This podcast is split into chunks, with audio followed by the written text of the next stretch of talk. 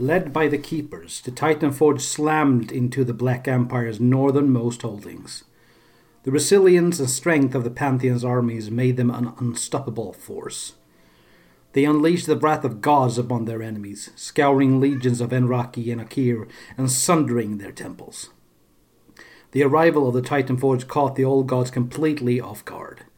They reeled in response to these stone and metal skinned invaders, but they were determined not to lose control over Azeroth.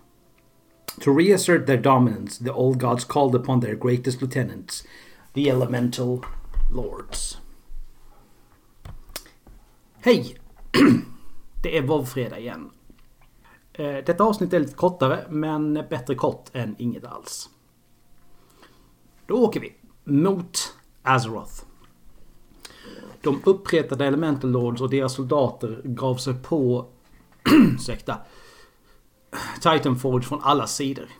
Titanforge bestämde sig för en ny taktik. Söndra och härska. De delade upp sina egna styrkor och varje grupp riktade in sig på en specifik Elemental Lord. Tor och Odin tog sig an Ragnaros the Firelord. Arkadas och Freya stormade Therazen the Stone Mother. Ra, Thorim och Hodir anföll Alakir the Windlord. Loken och Mimiron ställde sig i vägen när Neptulon försökte hjälpa de andra Elemental Lords. Striderna var långa, men i slutändan var resultaten de samma. Elemental Lords drevs tillbaka och besegrades. Trots att de var besegrade visste Titan Forge att de inte kunde förgöra Elemental Lords. Deras spirits var, deras spirits var bundna till Azeroth och om de dödades skulle deras kroppsliga former bara manifestera sig igen så småningom. Ra hittade en lösning. Precis som Sargeras hade gjort med demonerna skulle man fängsla Elemental Lords. Tillsammans med Helga skapade de platser inom en skapad dimension som kommer bli känd som The Elemental Plane. De förvisade Elemental Lords och nästan alla deras anhängare till dessa förtrollade fängelseplatser. Ragnaros sattes i Firelands, Tharasen i Deepholm, Alakir förvisades till Skywall och Neptulon sögs in i The Abyssal Maw. Endast ett fåtal elementers fanns kvar på Azeroths yta och utan sina ledare övergav de snart kriget. När nu fängslat Elementalords och lugnat Elementals så riktade Titanforce in sig på Black Empires Akiri-styrkor. De hade gjort sig hem i den snirklande tunneln som fanns just under ytan. Arkadas använde sin kraft över sten och jord, kollapsade tunnlarna och drev upp Akiri ovan jord.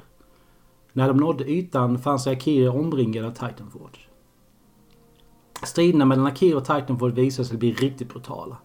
Det tog tid, men Titanford förgjorde de flesta Akir. Det skulle finnas kvar små fickor av överlevare, men de var för svaga för att gå till motattack. Stärkta av sin seger vände de sina blickar mot hjärtat av Black Empire.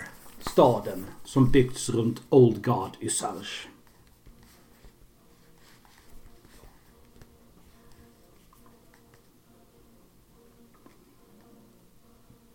The keepers and their allies waded through one more of Enraki after another as they battled their way toward the mountainous form of Isharsh.